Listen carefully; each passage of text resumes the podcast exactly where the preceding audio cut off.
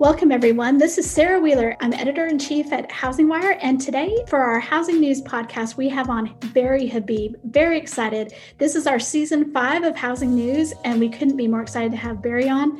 He's going to talk about his forecast for 2021, which they updated even after the Georgia election results, so it is cutting edge, and his take on interest rates and the effect of the new administration and the expected changes with that in taxes and regulation. Um, you know, one of the things Barry says in this is that right now, people in our industry have the opportunity to build an empire. But are they taking it and what do they need to know to do that? It's a fascinating discussion, and he has a really different take on, on many of these things. So let's jump in. Hey, Housing News listeners, this is Alcynna Lloyd, and I'm the producer of this weekly podcast, which is a proud member of the Industry Syndicate. You just heard from our host, Sarah Wheeler, but before we dive into the season launch, here's a quick word from our sponsor. For over 60 years, the private mortgage insurance industry has helped more than 33 million low to moderate income borrowers access affordable, low down payment home financing. This year, the private MI industry will continue to bridge the down payment gap for millions of more Americans and serve as the best option for low down payment borrowers. Learn more at www.usmi.org. All right, thank you for listening, and here's the season launch of the Housing News Podcast. Housing News. We are so excited to kick off our season five of Housing News podcast with one of our favorite guests from another season, Barry Habib. Barry's bio spans a number of industries. He's the founder and CEO of MBS Highway with a deep background as a mortgage banking operator, strategist, and advisor. He has won numerous awards, including being named the top real estate forecaster by Zillow and Pulsenomics twice, and presented with the Crystal Ball Award for most accurate real estate forecast out of the top 150 economists economists in the US. Of course, he's also a lead producer and managing partner of Broadway musical Rock, Rock of Ages. And there's so much more. We could go on and on. So, Barry, so happy to have you. I'm so thrilled to be here, Sarah. Love the work that you do and Alcynna does and your whole team does. So, it's such a privilege to be with you. Well, you know, this we had you on in April and really appreciated your insights then when none of us really knew what was going to happen with the trajectory of the virus. I think, as you said at the time, you know, when Corona was just a beer, right? right. It, and so you know we're, but we're starting a new year that um, has already been historic in some interesting ways and um, we're really happy to have your perspective again. It's it's going to be another big one. It's going to be a really strong year for mortgage banking. It will be different but um, the things that mortgage professionals have to be aware of is that there's been a lot of public money that's come into the marketplace in 2020 and via special purpose access uh, companies or by IPOs, we've seen many many lenders now have the wherewithal for price wars and many lenders that are looking at going at this from the perspective of being uh, able to attempt to try and turn much of the transactions we do into a commodity and that is going to make it a little bit challenging for some mortgage bankers out there some some independent mortgage bankers who right now are feeling great, doing great, and probably will have a good year. But when you start thinking longer term, that pie, as it gets smaller, you'll start to feel the effects of some of these large companies that can withstand price wars and will try and have some squeeze measures to try and squeeze out some of these independent mortgage bankers. I really, it does feel like we're just entering a, a whole new period with some of those uh, public companies now. It sure does. So that's one of the that's one of the concerns that uh, that that's out there. But you can combat that because even if you have fewer leads, if you convert a greater percentage of your transactions and leads, well, then you can certainly offset that. So uh, one of the you have to make investments. You have to make investments in your business, in yourself, in your intelligence. So so Sarah, if you think about this, back in 1955 in San Bernardino, California, uh, McDonald's was a great burger shop, and it was awfully busy. And if the owners would have said, hey, look, we're too busy to grow, it would still probably be a really good burger shop in San Bernardino, California, but it would not be the empire that it is today. And I look at the opportunity as we enter 2021, and if you lay it out, it's very rare that you have this type of opportunity. So let's just think about it for a second. Historically low interest rates, and we'll talk about the direction of them in addition to that, a red hot housing market, which, as you know, we've been talking about this happening for many years based on demographics, and I'll tell you why it's going to continue. And then, in addition to that, something that's very rare as well is the level of equity that people have, which means values will be protected. There's going to be the opportunity for cash out, for move ups. And then finally, the, this is the big one here is that we're coming off of a great year. Oftentimes you have a tough time and then you get this opportunity. Well, we've had this great year. So people do have some money to invest in themselves. And yet I hear people say, well, I'm so busy, I can't do this or I can't do that. Well, if you're so busy, that's a that's a good thing, but you need to be a better manager of that. And that requires investment. Investment A in your brain. So are you getting certified? Things like certified mortgage advisor, are you're reading things like Housing Wire, you know, uh, uh, are you making sure that you're intellectually fit? And then in addition to that, are you hiring in a way that will allow you to take on more transactions, just like McDonald's decided to do. You're fortunate that you have the, the ability now to build forward. Don't get too caught up working in your business and forget about working on your business for the long term because you have to do that because things are going to change into the future. You know, we we interviewed um, two people who who reached a billion dollars in originations this year um, on this on this news podcast, and um, both of them said that very thing that you have to work on your business, and and we know that that is the the key to success. And this is such a unique year. I mean, yes, uh, I mean 2020 was that y- you just think you have to capitalize on that going forward with, with what you made and and and what you learned. And so that's going to be really interesting. Um you know when we had you on last year um, we were really talking about servicing, and now we're really coming into the challenges of servicing as people come off of these uh, forbearance plans. We're going to really see that this year. So I'd love to ask you a little bit about that. A lot of people are worried about foreclosure and forbearance based upon the elevated levels of unemployment and people coming off of forbearance plans. So listen, it's it's unfortunate where we are, but let's think about it two ways. First, on foreclosures. Right now, the foreclosure rate is 0.3%. So it's pretty small. But then you add to that, what's not contemplated is the fact that 34% of real estate is owned free and clear on the residential side. So that means to make it simple, imagine you were in a helicopter and you looked over a bunch of homes in an area and you were able to see from that helicopter view 500 homes. One of them is in foreclosure. And while one is too many, this is a far cry from the 26% in 2009 that were upside down on the value of their homes. So what this tells us is there's a lot of equity. The average LTV in a home today is 52 is 50 two on the LTV. Now, when we take a look at the amount of equity in a home, it's on average $190,000. And just in the last year, people have gained 11% equity in their home. So lots of refinance opportunities out there, lots of cushion for people so that when they come into some difficult times, homes are selling within three weeks, according to the National Association of Realtor. That's listing to contract, but that also includes a lot of loony prices that are out there that are just you know pie in the sky prices. When you take a look at realistic pricing it's typically within two weeks homes are selling. So somebody that runs into some hardships heaven forbid we don't want to see that for anybody but if you do you have an exit and you have equity to protect so you have an incentive. In addition to that vacancies are near all-time lows which means people don't have the desire to say hey look i'm carrying this thing it's $5000 or $4000 a month uh, it's just sitting there i'll just dump it so because vacancies are very low, you're not seeing that happen. Now, as far as forbearance goes, which was your initial question, when you have people coming off forbearance, it's going to be A, staggered, B, it's not like there's a bill to pay because that amount of forbearance rides alongside your first mortgage and it has it's it's like an equity line of credit with no payments. So it mm. be it's satisfied at time of maturity of the loan, when you refinance or when you sell and pay it off. So the the bill coming due on these will be very staggered. A lot of people that entered forbearance could have made the payments anyway, but since there was no qualifiers, they just chose to maintain cash flow. And a lot of people will be coming out of this situation by regaining their jobs. Yes, it is true that 10 million people are not gainfully employed that would have normally been.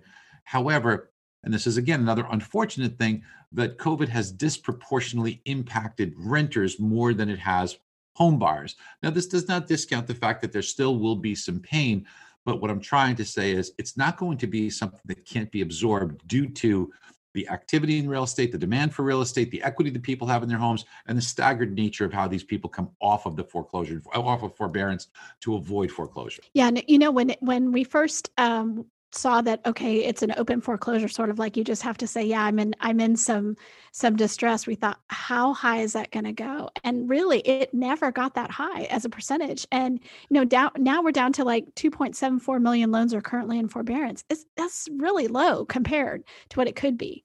Yes it is it is closer to somewhere in the neighborhood of 5% of of all transactions. Again disproportionate with government transactions but uh, once again what we're trying to say is that one's too many, but it is at a level that can be uh, that will be manageable in a way that will not dramatically or really impact this red hot real estate market.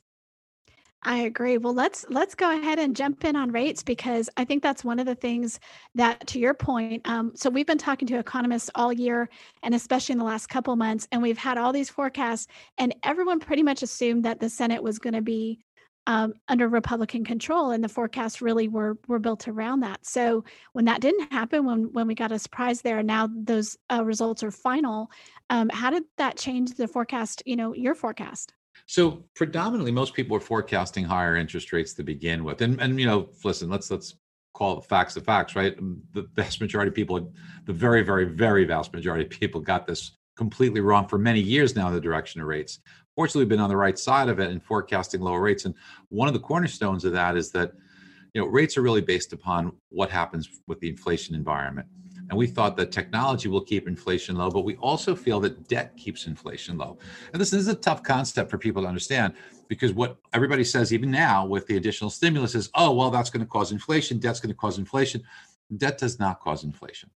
You see, when we have stimulus like this, you can anticipate for a period of time that rates will rise based upon the additional economic activity that the stimulus brings. But when the stimulus wears off, it's ephemeral. When it wears off, what happens, Sarah, is that you are now left with the bill to be paid. And that bill to be paid is debt service. And what people say oftentimes is that we are printing money. We are no, thank God, we are not printing money. We are borrowing money. We're going into debt by borrowing it. So that borrowing is done via the sale of treasuries. Now, the additional sale of treasuries, what happens with those is that you're you're looking at more increased debt that the government has. And you would say, okay, that supply of treasuries wouldn't that cause rates to rise? Well, not really, because the government is going, the, the Fed is going to be monetizing that by putting that on its balance sheet. But the payments still have to be made. And that means that we have less dollars, less money on the long term that could be used for economic stimulus and growth, and more that has to be paid towards interest on the debt. When you have any situation like that, it slows growth. We've seen it every place in history uh, every time in history, whether it's the US, China, Japan, Italy, France, uh, anywhere in the Eurozone. We know that this is true, and yet so many people don't really see it or understand it or look at that.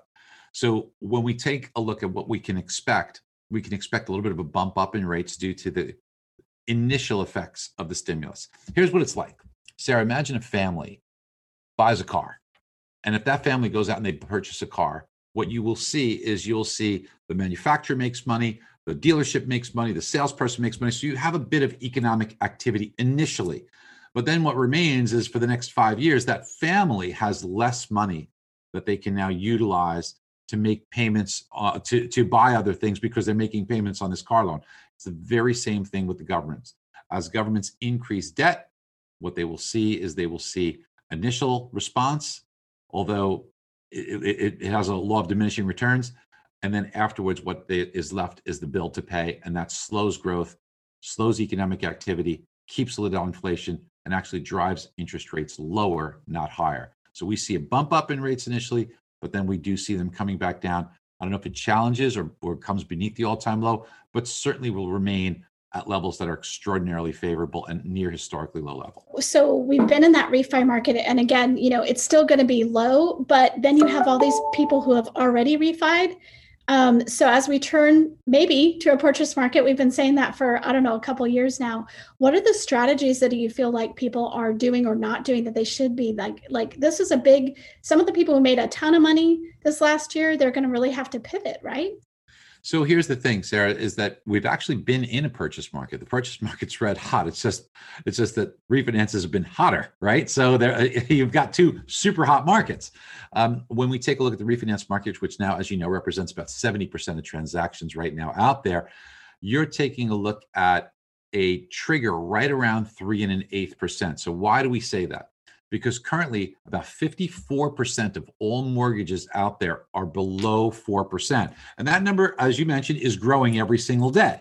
So, what that tells us is the average family we know needs about a three quarter percent incentive in order to say, I should refinance, which means three and an eighth becomes a very pivotal level. Now, could we reach up to there and see refinances slow rather? Uh, rather remarkably, we could see that. Um, however, I think that for most of the year, we'll probably remain at a, around that 3% or less, but there will be times that we could kind of go up that and people will start to see a drop. So, as you say, pivot, what can you do? Well, staying with refinance, remember that people have equity and people have now been able to remove MI. So, a lot of candidates will pop up out there for different reasons, either MI removal or debt consolidation, which is one of the main reasons why you should be taking a look at refinances, and then term reduction, which a lot of people don't think about. But these are the things you could really beat these headset jockey type of companies that are trying to make this industry more commoditized. So you have to use your intelligence and your ability to con- con- consolidate debts and advise clients as to how to build for their future by using this wonderful opportunity and gift that we've gotten. Now, on the purchase side, social media is a big one you know you want to make sure that and it'll get your refinance business too but you want to be able to understand on the social media front how to utilize that and get your get your message out there especially in the times that we're still going to have in the beginning of the year where covid will restrict some you know some gatherings and things that we've been accustomed to. Now the housing market about 56% of transactions have multiple offers many of them going above asking price. 20% of transactions are cash offers. So this sets up an, a a lot of barriers. And then you've got all of these online companies that have come on, the fintech companies, which are reaching in the pie too. Now, there's enough to go around right now, but any type of a slowdown or constriction there, you're going to start to feel. And over time, as there, as these other factors become uh, greater challenges for us, how do we, as you say, how do we pivot? So, what we really have to do is be able to help the client understand what the opportunity is in real estate. So we've created some tools, and you know, if, if, if people have access to this, what what can you do? we have a bid over ask tool, which really helps individuals now be able to say, okay, so here's what the value is today. Here's what maybe they're offering, or maybe they're offering somewhere right around you know what that asking price is. But in order to win this transaction, to beat a cash offer, to beat other competing offers, I've got to come in and pay over asking price. Sarah, you don't have, we don't want to pay full asking price for anything, but what about if we have to pay over asking price? That's not something that we love doing. So it's a challenge for that real estate agent to get the customer comfortable with it and seeing that in some cases it could be a really smart decision. So what we're able to do is show that client when the value of their home in the future will eclipse what they're offering. And by doing that, they might say, well, you know what? In two months or so, the value will be more than what I'm offering. So I'll go ahead and do that. And it gets people to cross that uh, cross that psychological barrier of wanting to pay more for that home. And they're doing it based on good, solid information. In some cases, it doesn't pay for them to do it, but at least they'll be able to evaluate that and make smart decisions that will allow them to participate in this enormous wealth creation that the real estate market has given. Remember, Sarah, if you put 10% down on a home and that home goes up 6%, which by the way, that's our forecast for 2021, you made 60% on your investment. Great, great point on that one. You know, um, uh, my sister's looking in the in the Colorado Springs area, which we have already reported on is just super hot. Uh, she bet on a home that was priced at six forty two, and that's about the, what the comps were. Uh, she got beat out. She went over, uh, but she got beat out by someone who offered seven hundred. And if the comps are at six forty two, you know, is that really the smartest thing to do?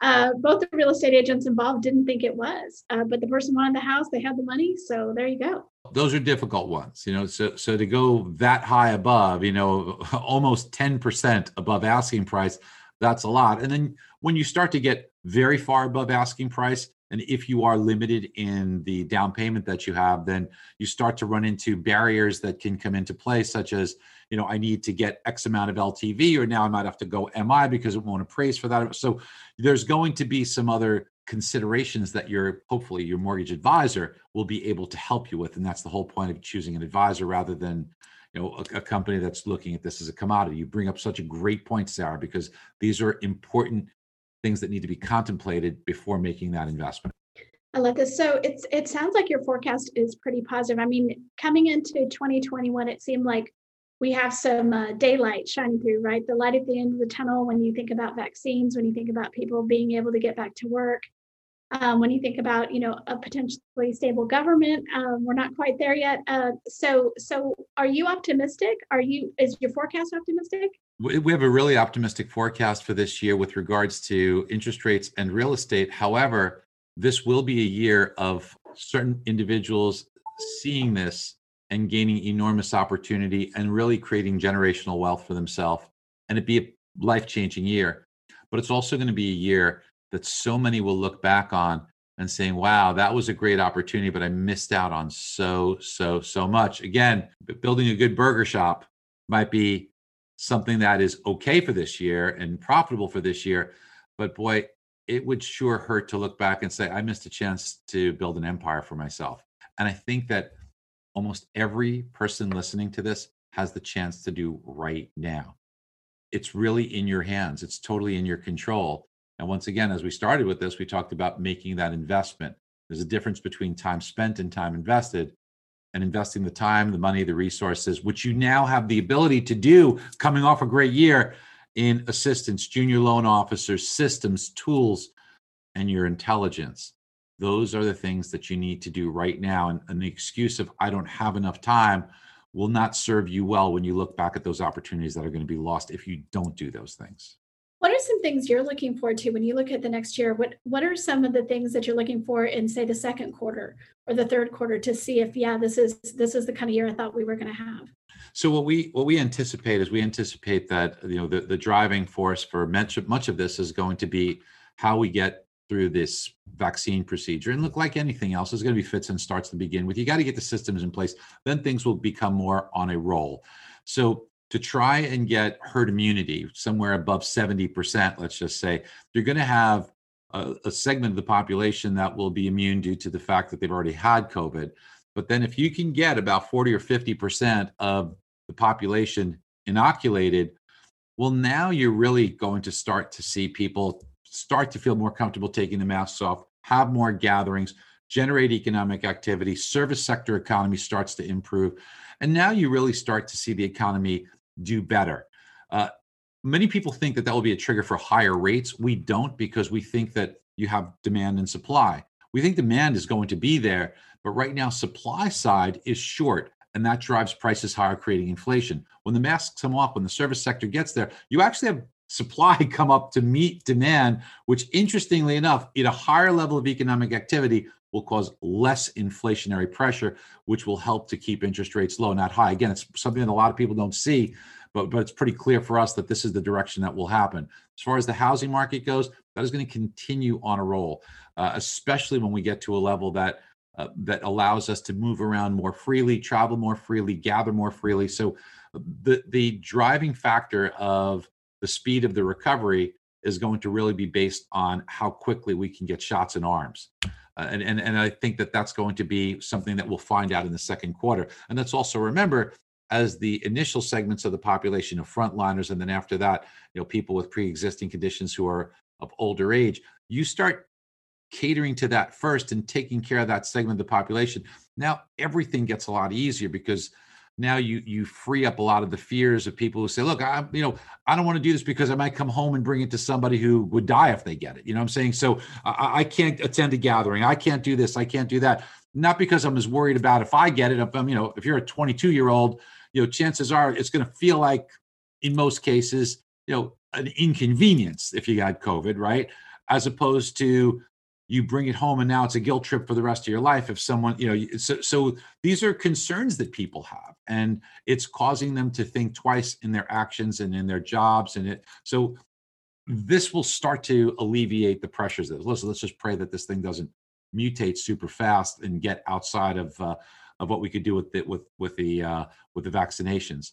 But you know uh, viruses over time what's very interesting every uh, virus is that the virus wants to survive too and if, if through mutation it's realizing that it's killing the host, it actually becomes less uh, lethal so that it can maintain a, a, a, greater life stretch for the for the particular virus. Wow, that that's the uh, I, I, haven't heard I, I didn't know that, and so that's actually uh, super positive to think about. Yeah, it's not because the virus has a mind or a brain. It's just there are right. random mutations. I do a lot of study on this. There's random mutations that occur, and the random mutations that live longer are the ones that continue to replicate. So uh, interesting. Very interesting. You know, another area I wanted to touch on is um, we have a new administration coming in, and uh, you know, generally speaking, Democratic administrations are going to have more regulation. Um, we've already we've written quite a bit about this about what does the CFPB look like under Biden as opposed to you know are we going back to the Cordray days um, as opposed to the Kraninger? Is it going to be somewhere in between? And and what does that mean for our industry? Because definitely you know there's some risk there for us. What are your what's your take on that? Going to be a little more expensive because regulation is going to become more, you know, center front. You know, there was a, a couple of interesting um, uh, little little caricatures that I had seen in the past. You know, when when you saw back in the old days, there was a little compliance guy in the corner of an office. Right now, then it became where the compliance department was like the centerpiece of the office, right? And now under Kraninger, it has certainly kind of been much more quiet. I would say that you're probably somewhere in between because I hope that we've learned a little bit from the Cordray days that maybe that was not the wisest of, of, of steps to take, but you never know. Um, it certainly will be more regulation and cause more expense to to transact a loan. Uh, I, I, think that that is coming, but I also think that the big thing that'll come out of this is is taxes have a good chance of increasing. I think 39.6 from 37 on the top tax bracket is a lock. I also think that going to another 12.4 percent on Social Security above certain income levels, whether the level is 250 or 300 or 400,000. I'm not sure, but I think that will be something that we can look at. And the other one that can cause quite a bit of disruption in the marketplace is capital gains, because the capital gains rate going from its current level of a lot of people think it's 20, it's actually 23.8 is the top capital gains rate, going to a 39.6% as proposed capital gains rate that can disrupt the real estate market that can disrupt the the stock market that will cause even the sale of businesses to uh, to think twice and, and, that could cause capital to, uh, to to come under pressure because we don't know how this is going to impact an already tight market of inventory. If somebody says well now if i've got this huge tax bill to pay i might not want to sell my home. You got to remember inventory levels so tight already i mean you know this and then you throw on top of that the fact that you know many elderly who would go into long-term care facilities say i'm not doing that. So those homes are not coming on the market. You have builders who now are trying to ramp up but the fact that they missed six months of building you don't just make that up. That's one of the reasons. Look at what's happened there. And then when you're taking a look at inventory levels as well and you say in, in this big picture you know what starts to happen with with inventory levels if we if we are in a position now where people are not making as much in, in their stock portfolio that can go after and now start bid high, bidding higher. It will cause some, I think, I think some difficulties in the real estate market.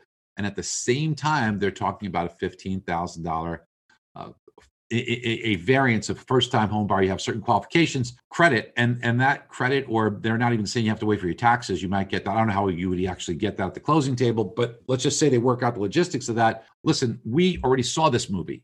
We saw this movie in 2009 and 2010. And what it did was in a downtrending real estate market with plenty of inventory, what it caused is, is actually caused a spike in prices as individuals had to use that credit before the expiration. And that spike in prices was then met with, once it expired, a complete void you didn't add any purchases. All you took is that purchases that would have naturally occurred, you crammed them up, made people pay more, and the void caused prices to drop precipitously. And that caused a lot of pain for those individuals because they then found themselves bidding up to here to get that $8,000 at the time was $8,000 tax credit and then losing $15 or $20,000 in the value of the home. It wasn't a good deal for them. That was with a lot of inventory. With the lack of inventory that we have now, if we got a program like this instituted, which certainly sounds straw man version, sounds good on paper. Who doesn't want this, right? But there are unintended consequences, which the government, as we know, is not very good at figuring out. Those unintended consequences, I think, will just drive prices already being pressured sharply higher for a short period of time and then create a void once the tax credit or whatever it's going to be expires. And that will actually cause potential at least temporary drop in prices, which will make people feel pretty badly about the fact that they rushed the purchase. Well, I think especially when you think about the fact that the one of the things that's driving um, the housing market right now is the demographics of all those millennials hitting the age where they want to become homeowners. Right, thirty three is like the average age, and now their average age is twenty nine. So we don't really need an incentive. Like we haven't seen first time homebuyers fall off. Right, so so they're the ones driving the market. So I think it's interesting that that's what we're focusing on. So 32% of transactions today are first time home buyers, and it would probably be higher if inventory levels were higher. We've seen it bump up to roughly 34% a few months here and there, as reported by the National Association of Realtors on their existing home sales report. But you know, we were amongst the first to talk about that and have been doing it for years and talking about showing the graphs and charts of birth rates. And uh, when you take a look at where we were in 19 from 1987 to 1990, which represents the birth period of a lot of first time homebuyers, there was an explosion, literally an explosion in the level of births. None, none, like we have seen in a long time. The last time we had seen that, it was representative of when we saw in the early 2000s real estate values starting to perk up. So we're going to see demand over the next three years rise up dramatically. And in an already tight environment, it's going to cause prices to appreciate even more and as you know, builders are having a tough time keeping up with that, especially on the lower end because the margin's not there. So you're going to see increases in median home price. You're going to see overall home price appreciation. I mean, this year, you know, 2020 looks like 8%. We see next year about 6%. And remember, let's not get it confused with the 15% rise in median home price. They're two different things. The median home price is rising faster simply because of the lack of inventory on the lower end. Median home price does not mean appreciation. Actual appreciation is 8%. And then the big one that everybody gets confused, Sarah, is they think that it makes it unaffordable. So the first thing on affordability is people look at the wrong metric. They look at hourly earnings when they should be looking at weekly. Because remember, you could work more or less hours. Yet I, I keep scratching my head for many, many years as to why people don't look at weekly.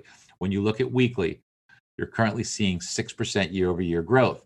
Now, somebody might say, well, okay, Barry, it's not 15%, it's 8%. Okay, we get that. And we get it's not hourly 4%, it's 6% because it's weekly. But that still isn't keeping up with home price appreciation. It's more than keeping up because you don't use all of your income to pay for your household expenditures. So if you think an average person might use 25%, it's actually less than that, but 25% on average to qualify for their mortgage payment, well, that means that that believe it or not, Sarah, get ready, hold on to your seat here. That 6% increase in weekly earnings, if interest rates stay the same, can easily handle 15, 20% home price appreciation in a year. And you would have more affordability, not less.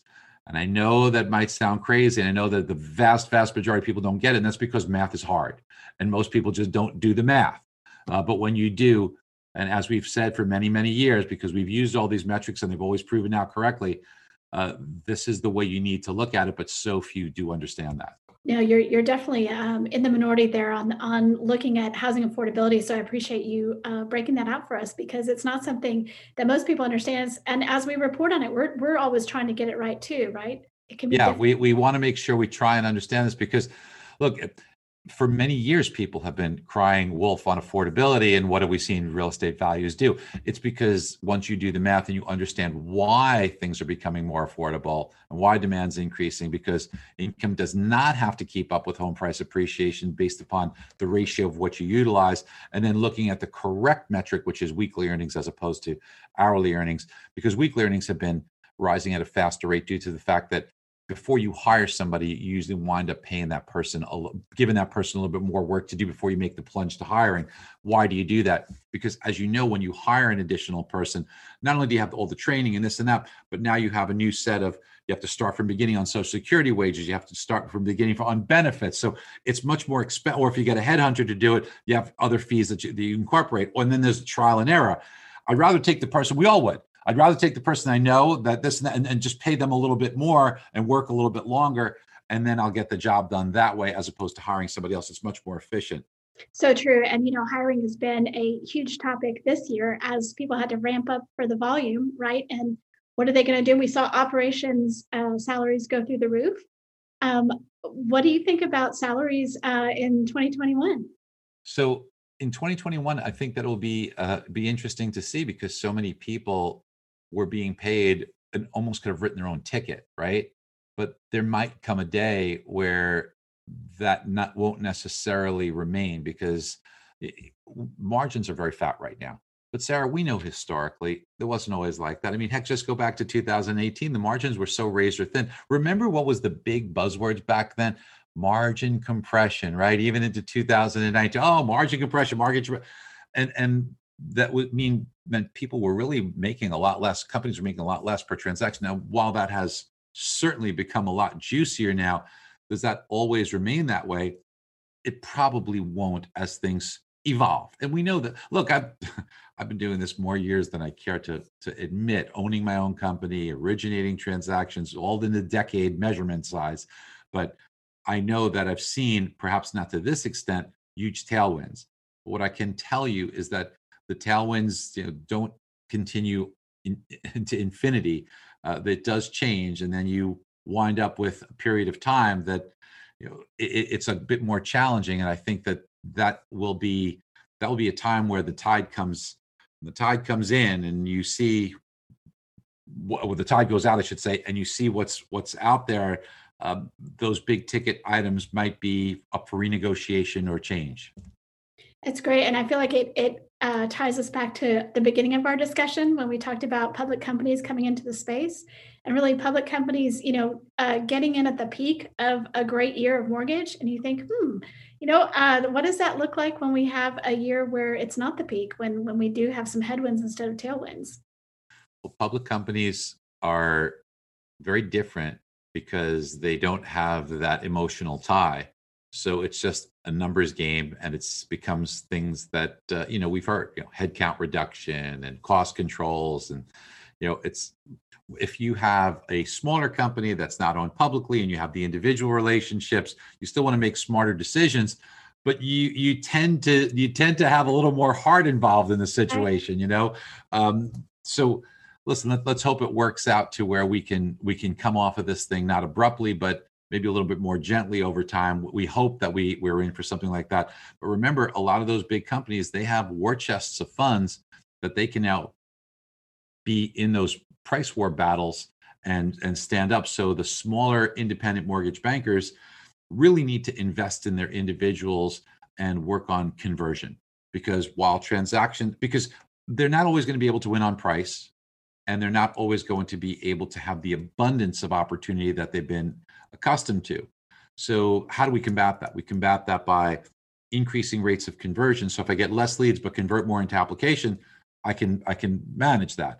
And if my price is not the most attractive out there, then let's understand that this isn't a commodity. And once again, let me invest in my intelligence so we can give advice as to when to lock in or how much money to take or how to pay off debts or how to reduce your term or how to pay for your kids' college or plan for your retirement in the future and work with the client in a way that is much more consultative and advisory than offering a price as a salesperson. Well, I feel like that is the theme um, that you're talking about for this year, which is investing in your business, investing in yourself, so that you can make the best decisions. So, any any parting thoughts uh, aside from that that you'd like to share? So, you know, when we when we look at the the year ahead, and really we're kind of just stepping into a new decade now officially, right? So, uh, so when we when we take a look at the opportunities that are ahead, so much is going to change. You know, think about a decade ago and how much has changed in the last decade. So we're going to be looking at a lot of change that occurs.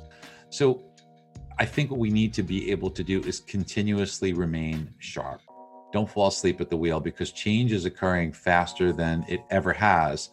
So that wonderful brain that we have all been blessed with, you need to keep that sharp and you need to really make the biggest investment in yourself, in your mind, in your education, uh, in, in, making sure that you're aware of what's going on.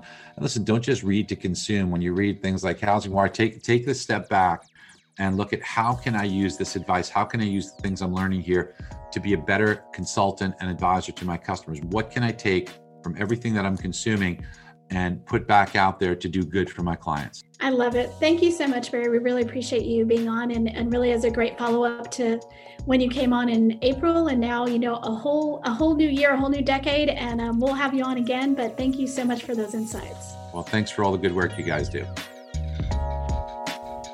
Well, thank you for listening to the Housing News Podcast. Please don't forget to give us feedback and rate us on iTunes. Also, make sure to check out Housing Wire's daily podcast, Housing Wire Daily, which is a wrap of Housing Wire's hottest stories and now available on iTunes, Spotify, Google Podcasts, and more. And we'll see you next week.